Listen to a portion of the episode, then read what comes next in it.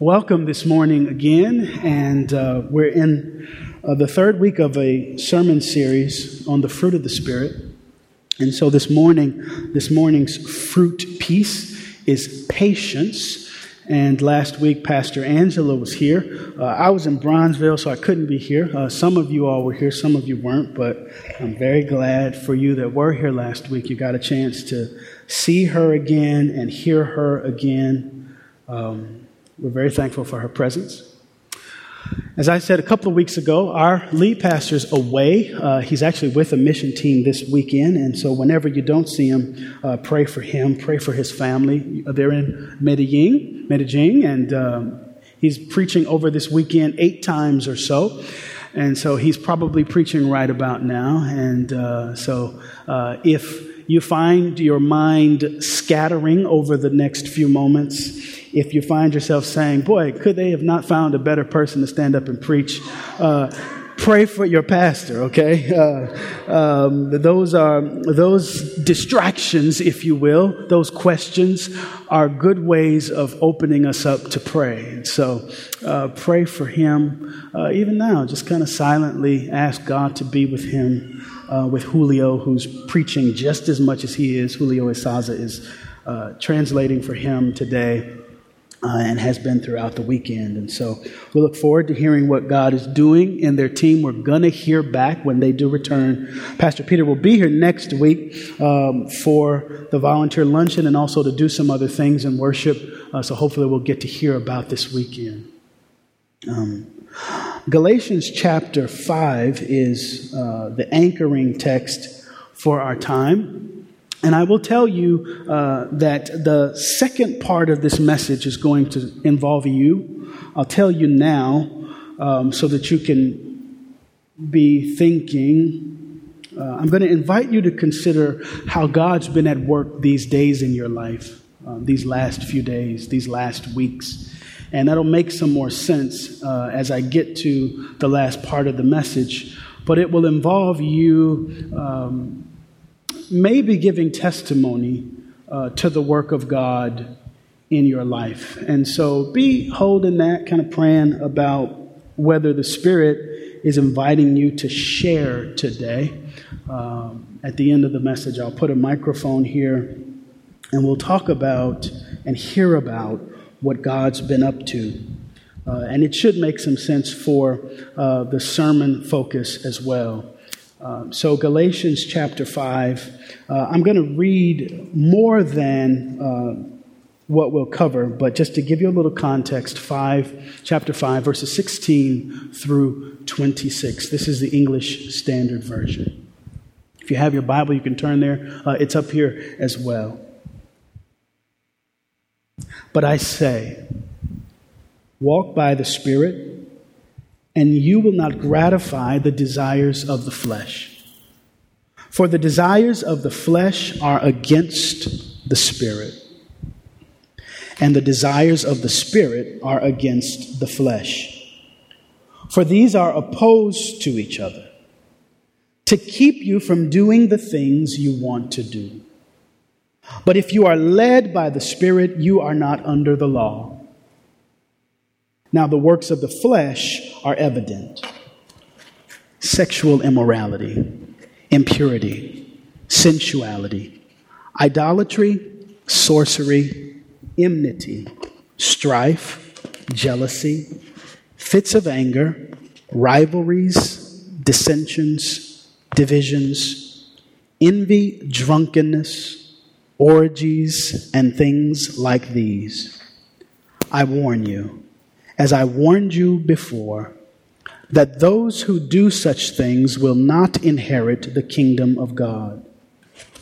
But the fruit of the Spirit is love, joy, peace, patience, kindness, goodness, faithfulness, gentleness, self control. Against such things there is no law. And those who belong to Christ Jesus have crucified the flesh with its passions and desires. If we live by the Spirit, let us also keep in step with the Spirit. let us not become conceited, provoking one another, envying one another.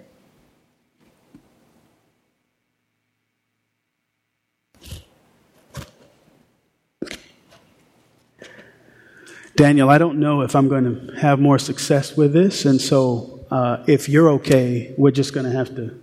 Can you hear me? Can y'all hear me? All right. Um, Paul's message in Galatians is freedom in Christ. Say the word freedom. He writes about um, how, how Christ's entrance into our lives comes with a power that destroys our pasts, that, that, that breaks our relationship with the laws of our lives, and that offers us a new future, a glorious future where we look more and more like God. When, when we receive the grace of God, when we get the grace of God in our lives, the grace of God becomes powerful, becomes productive, becomes creative, and God makes things in us out of that grace. So God comes into our lives, God comes into our experiences and makes things in us. And the things that God makes in us, the new creation that God makes, the new future that God makes, the new evidence that God makes in us is what Paul calls the fruit of the Spirit. The future to which God calls us is a future that includes qualities, that includes behaviors, that includes actions. And Paul's way of talking about those qualities or those actions or those behaviors is by talking about the fruit of the Spirit. This fruit collected together becomes a picture of what God is doing in our lives. The fruit becomes a picture of what new life in Christ looks like. It is the evidence that God has been at work in us, making us, forming us, changing us into the image of Jesus. That is what discipleship is. That is what it means to be a disciple of Jesus. It means to be changed into the image of Jesus. It means to be with Christ enough where we stop looking like ourselves and start looking like Him. As His disciples, we become like Jesus. We follow Him and His ways. We learn those ways and we live those ways by the help of the Spirit of God God. The fruit in Galatians 5 is our way of talking about discipleship and what it looks like. It's our way of talking about evidence of God's work in us. So today's fruit piece is uh, patience. Say the word patience. Patience. Now, there are several people in Scripture who aren't the best models of patience. And when you think about patience, most of you know exactly what it means because either you're an extremely patient person, uh, most of the time we sort of function on these extremes. You're extremely patient and you're able to be patient, or you're extremely impatient and you're not able to be patient and you're not able to understand people who are. And, and, and there are people in the Scriptures who are good at patience and who are bad at patience. And patience has to do with remaining where you are. It has to do uh, with waiting. It has to do, as Amanda said during announcements, with, with uh, suffering long. That's one of the translations of, of this particular verse in different uh, ways of seeing scripture, other versions. So, so what does it mean to suffer long? What does it mean in scripture to, to, to wait where you are? Who does this particularly poorly? Well, first person who does this poorly, who comes to mind for me, is Abram. Abram is a, a very key figure in the First Testament. And in Genesis chapter 16, I don't have this on, uh, I don't have this scripture on the slide, but in Genesis chapter 16, we get a picture of Abram's uh, lack of patience. And I want to read uh, this for you in verses 1 through 6. Now, Sarah, Abram's wife, had borne him no children. She had a female Egyptian servant whose name was Hagar. And Sarah said to Abram, Behold, now the Lord has prevented me from bearing children. You have to remember, if you're familiar with this story, and maybe if you're not, that prior to this, right in the chapter before this one, God had promised Abram that he and his wife, they're very, very old, even by our standards, they're a hundred almost. And so uh, they've been, uh, as preacher I grew up with said, participating in the project, right? They've been, uh, they've been, uh, sleeping together and doing other things before sleep and they haven't conceived, right? So, so, so Sarah is saying, behold now, the Lord has prevented me from bearing children. Go in to my servant. It may be that I shall obtain children by her. And Abram listened to the voice of Sarah. This may be one of the only times in scripture where the husband listens to his wife. So Abram listens. And after Abram had lived 10 years in the land of Canaan, Sarah, Abram's wife, took Hagar the Egyptian, her servant, and gave her to Abram, her husband, as a wife. And he went into Hagar, and she conceived. And when she saw that she had conceived, she looked with contempt on her mistress. And Sarah said to Abram, May the wrong done to me be on you. I gave my servant to your embrace, and when she saw that she had conceived, she looked on me with contempt. May the Lord judge between you and me. But Abram said to Sarah, Behold, your servant is in your power. Do to her as you please. Then Sarah dealt harshly with her, and she, Hagar, fled from her. Abram here is uh, exhibiting a kind of impatience with his wife. Some would say, and I would join them, that he's exhibiting a kind of lack of patience for God and God's promise. But, but he's primarily exhibiting a, exhibiting a kind of impatience, a problem with being able to remain in the relationship as it is with his wife, Sarah. Well, Moses is another biblical example in Numbers 20, uh, verses 2 through 12. I won't won't read that particular one, but what you have here is Moses being told by God uh, to lead Israel, and he is with Israel in the wilderness. They are grumbling. The Bible says they are complaining and they are looking for water, and God gives Moses an instruction. Moses, who is impatient with the people that he's serving, and, and he strikes a rock when God tells him to speak to the rock. And so Moses is a, an angry man in scripture in general. He doesn't have a a whole lot of patience, and this is one of those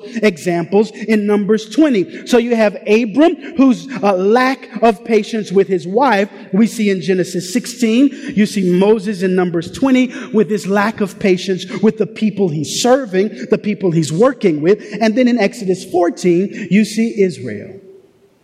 Israel exhibiting a lack of patience with its leadership. It's grumbling. It's complaining. Uh, the people of God are complaining. And then Jeremiah, uh, Ch- uh, Jeremiah, who, who uh, writes the book of Lamentations, exhibits a kind of grand impatience with God. He is a prophet uh, that we know about in the Old Testament, a strong, powerful prophet who laments what is happening in God's people people in God's city, in Jerusalem. And he's lamenting in the book of Lamentations. And chapter 5 itself will kind of speak for this. But, but here is, here is a, a snapshot of what he's saying to God in this lamentation.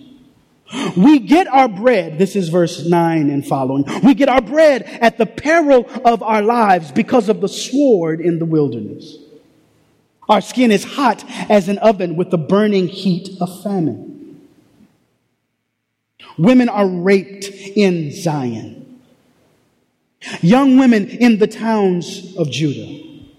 Princes are hung up by their hands. No respect is shown to the elders. Young men are compelled to grind at the mill and boys stagger under loads of wood. The old men have left the city gate. The young men, their music. The joy of our hearts has ceased. Our dancing has been turned to mourning. Jeremiah here in Lamentations has no patience for God.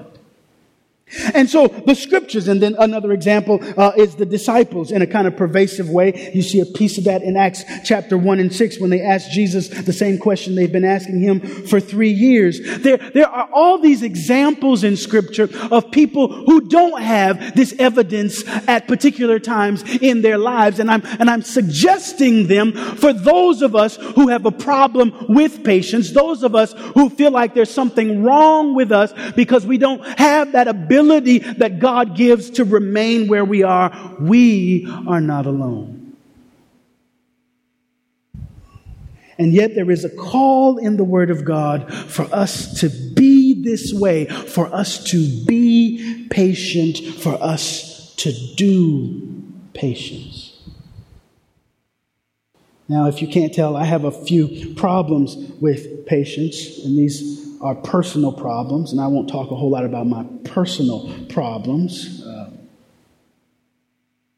but I've come up with some problems, and I think uh, these problems can uh, relate to some of you as well. And the first one uh, is that nobody wants to be patient. I, not even Jesus uh, wanted to be patient, at least when he first started praying Byron mentioned this to me this morning in the Garden of Gethsemane. In Matthew uh, chapter 26, uh, verses 39 through 44, Jesus is there in the garden. He has his disciples with him, and the disciples are tired. They've had a long day, perhaps. And Jesus says, Stay with me and pray just for a little while. I'm going to go over uh, into uh, the garden a little bit, but you stay here, Peter, James, and John. I want you to pray. And Jesus goes in, and you'll see the language of his prayer. He prays a prayer uh, and then he goes back. He prays for God to essentially undo his will. He says, I don't want to do this. I can't see myself doing this. I can't wait for you to bring redemption in the way that you've put in front of me. I, I'm not willing to do this.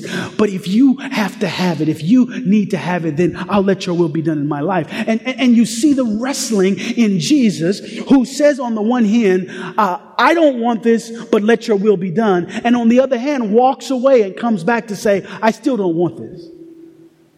And he's going back three times praying the same prayer that God's plan, as he understands it in Gethsemane, would be changed. Not even Jesus wants to be patient. And so if Jesus doesn't want to be patient in his role in redemption, why would anybody else? So that's one problem. Number two, the problem with patience in my mind, uh, at least this week, is that patience stretches us um, too far into godliness. Patience stretches us far into godliness. Godliness is God likeness. And in Ephesians uh, chapter 5 verse 1, Paul says, Paul says, get this, he says, be imitators of God. And we talk about Christian life as if it's easy. We talk about the Christian life as if it's simple. And, and, and Paul captures what Christianity is about when he says in one verse, be imitators of God. When it comes to remaining, when it comes to sustaining, when it comes to suffering, when it comes to being patient, what does it mean to imitate God? Well, well, God sees every event in a particular way. God, well, the first is God sees every event. God does not see an event in an isolated fashion. God sees the end of a thing before a thing begins. So, so God looks at my life today through the prism of the end of my life.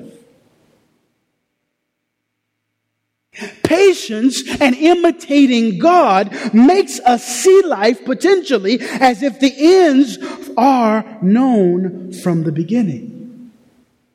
So if you're sick and you're wondering what sickness and patience have to do with each other, being present to that sickness or, or waiting through that sickness is not accepting sickness as the end, but it is acting as if the end is already known. And the problem is only God can do that. Only God can see that far. And so, Paul, in places like Philippians 4 and 6 or James 5 and 8, says to uh, pray about everything. Don't be anxious about anything. What does that mean? It means that prayer is the, the, the, mechanism, the behavior, it is the act, it is the discipline of, of putting ourselves in a posture to see how God sees. Prayer means saying to God in your own way, help me see what you see.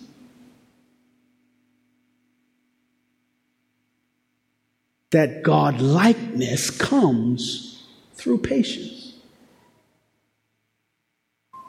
Third problem I have with patience this morning is that patience leaves us open to failure.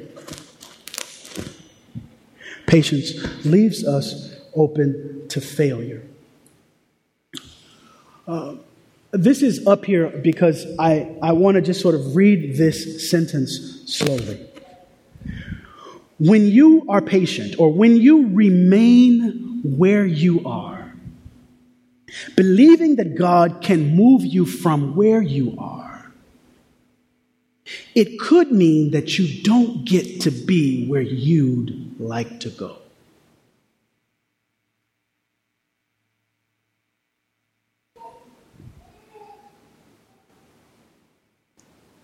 This is what I mean by failure. I, I think, I think um, that what comes with patience is the possibility for God to fail you.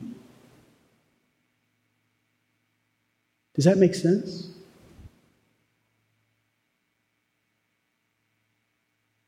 God, after all, could not come through for you. I want to go here, and God does not take you there. That is patience in action. It is, it is I stay where I am regardless. And that's a kind of failure, but it is exactly what Scripture calls a life of faith where we go with God wherever God goes, even if we don't get to go where we want to go. And I, I, I have a problem with that person. I mean, it's a problem because it means I may not have what I want, even though I have faith. Now, what about patience in our lives? These, these are three sort of problems with patience. These are three pieces that make patience really difficult for me personally to imagine. And as I come to Scripture in Galatians chapter 5, Paul's talking about these pieces of fruit.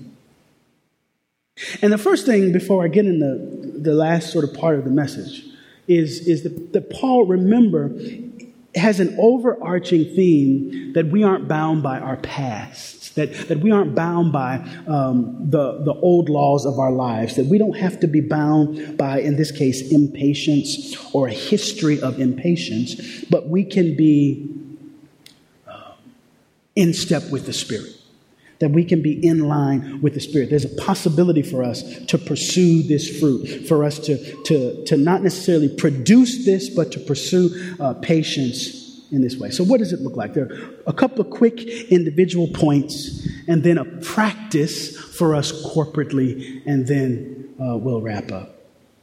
So, uh, individual pieces, individual practices, and these are several. Uh, you can do or think about any of these, and so I'm going to run through these pretty uh, quickly. The first is listening with closed lips. What, what enables us to, to wait? What enables us to suffer? What enables us to be patient or to act patiently. The first is listening with closed lips. It is essentially closing our, our mouths and listening to other folks, putting ourselves in the position not to talk our ways out of things, but to listen and to hear and to be formed by listening. To be made into listeners, to be made into people who don't have to rush through something that's being said in order to say something. So, one individual practice, and I want you to be thinking about these practices and how they might look in your life today, this week. What does it mean for you to listen? The second is uh, serving in a different time or serving with a different sense of time. I mentioned that God has a way about time where God sees things happening uh, in a context of God sees time in a context of eternity. And for the Christian, part of the Christian life is learning how to see time and eternity. Or learning how to see time in eternity. So, learning how to see, all oh, my life is not about to end right now because this thing didn't go my way. God sees this in a broader picture. And so the individual practice is, is you living your life, serving others with a different sense of time, not being so, so high strung um, about your relationship as if it all hinges on now, but trying to introduce a longer sense of time. Number three, telling of our hope, telling of our hope, bearing witness.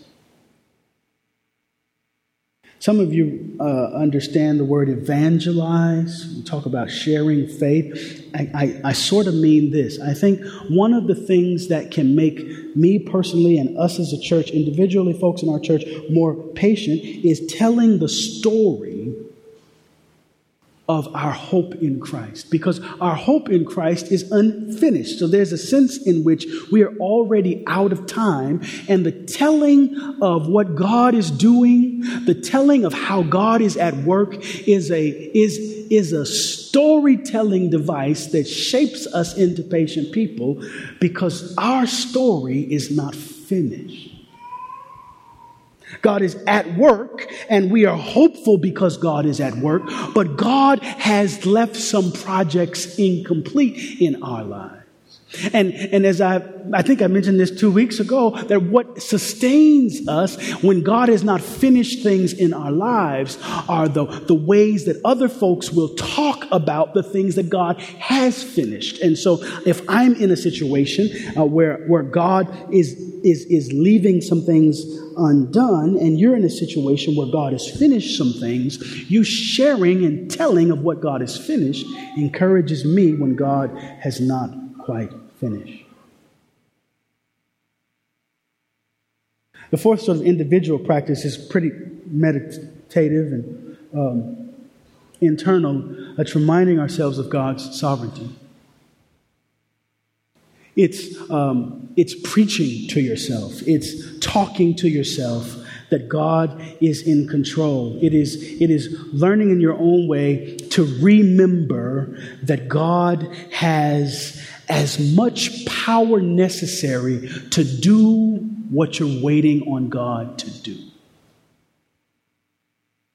God has as much ability to accomplish the thing you're praying about as it takes. The fruit of the Spirit is not just what God wants from us. God does not just want us to be loving. God does not just want us to be peaceful. God does not just want us to be joyous. God does not just want us to be patient. God is patient. God is peaceful, joyous, loving. And we need to remind ourselves that what God is trying to create in us, God is to us. Finally, before the corporate practice uh, is, I think we need to create uh, slow zones in our lives. And what I mean by that is uh, create places in our lives where we are uh, intentionally doing things at a different pace, where we are intentionally trying to uh, trying to work less, trying to act less, trying to go after less. In our biblical tradition, Sabbath is one of the ways that we do this. Um, Jews often do this better than Christians. Christians sort of dispense with Sabbath as if Sabbath uh, has less meaning and less significance. But this is precisely the point. Sabbath is a weekly slow zone. It is a, it is a 24 hour period where we work um, by reflecting on what God is doing, where we pull ourselves away from all that we do and slow down. And I think we need moments of that every day. I think we need moments of that in our individual lives weekly. I think we need moments of that here and there so that we can become patient people.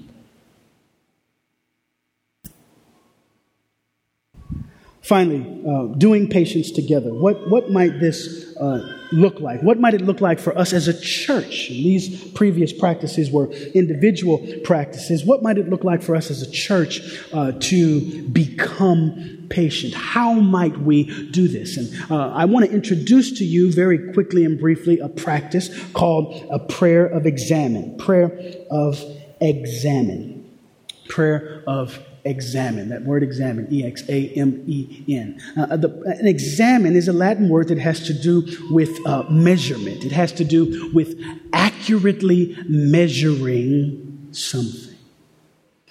Um, and the prayer of examen is a kind of prayer that, that opens us up to measuring, if you will, or assessing or observing God's activity in our lives. Okay? So there are a few movements to this prayer of examen, and I want to give it to us as a congregation. Uh, I'll have a couple of, uh, uh just a couple I printed out some if you're inclined to look into this more. I'll put it on the table after service uh, about the prayer of examen. Um, but, but, but what what, what the prayer looks like is it looks first uh, like taking uh, a few minutes, and for our purposes, I have five minutes uh, in a day. Uh, you can do this in a week, uh, but again, for us, I'm suggesting that uh, we do this daily. So, taking five minutes a day to note what has happened. How many of you raise your hand if you have a calendar, a physical calendar, not the thing on your phone, a real calendar, a physical calendar, right? Some of you? Okay, now the rest of you who have a calendar that you live by somewhere that has no place to live, like it's on your phone. Others, raise your hands, raise your hands. Obviously, you can tell what kind I have, right? Uh, so, so you have a calendar, right? Um, uh, this will connect with you if you live by your calendar, if you set yourself an appointment. So you, you take five minutes at the end of today and you look through your calendar and you say, What happened today?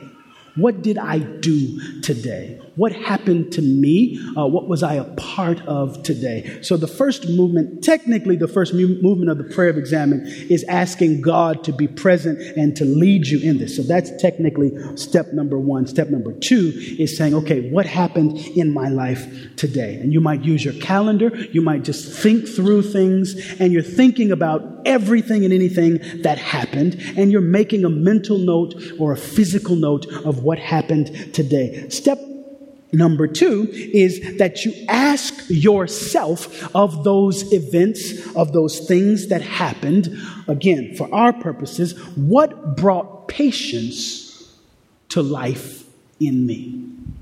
And there are various ways you can ask this second question. The second question in general is not about patience, but since I'm preaching about patience and I'm using this for this sermon, um, I'm talking about patience. But this second movement is, is essentially, uh, this is the next slide, Marcus. You're asking yourself, what brought life in general? But I'm, I'm putting patience in there. So, so the second movement here is what brought patience to life in me today? The next slide and the next step is what of those events uh, brought patience to death? In other words, what did I do in this day that didn't make me more patient? What did I do today that made me a quicker moving person, a person who's uh, the opposite of patient, impatient? That's the, the, the third question here, or the uh, second question. And then the final question is to ask of the Holy Spirit, what's your direction for my life tomorrow.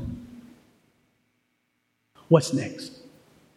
So you have these movements. The first is to take some slice of time and to think about what happened. The second movement is to ask the question, what of what happened, what brought patience to life. The third question is what brought patience to death. And the final uh, question is a question for God uh, to give you a sense of what God would have you do tomorrow, what God would have you do next. Does this make sense to you? I'll give you license to tell me if it doesn't. So if it doesn't, if you want me to go back over this, because it's important, I want you to get this, I want you to understand this. I see a thumbs up. Okay. Now, what, what, I, what I'd like is to give us some time uh, to actually practice this so you have a sense of what this might feel like in the congregation. And um, I'm going to give you not five minutes, but maybe two and a half. And I'm telling you two and a half. But those of you who are like, how long is this going to be? How long is this going to take? I'm going to give you two and a half minutes just to think about what has happened from the time, from this time yesterday, okay? So it's about 11, 10, 11, 12. From around this time yesterday to today, I want you to take two and a half minutes. This is going to be really quiet, except for the kids who aren't quiet, to think about what's happened. And if you want, just kind of note stuff. If not, just kind of tag it in your memory. This is a congregational practice, so we're doing this together. This is a part of the sermon, okay? So you can't get up and leave. Don't get up and leave. Uh, Kasha, you can walk out because you got your baby. That's fine. But, uh, but take the next two minutes or so and just consider what has happened. Now, if, if we were going to go through the next two movements together, the question would be of what has happened, the things that have come to mind. Where did you sense patience coming to life? Secondly, where did you sense patience in you dying? And then the, the next question after that would be God, what do I do tomorrow? What, do I be, what am I aware of tomorrow? Now, very clearly, I want you to do this every day this week. I want our church to live this practice this week. So you can do it every day at 11:15. You can do it every day at the end of your day. What happened in the last 24 hours? And for our church together to be asking God the question, what do I do tomorrow? How do I create patience in me tomorrow? What destroy the patience that you've uh, placed, produced in me.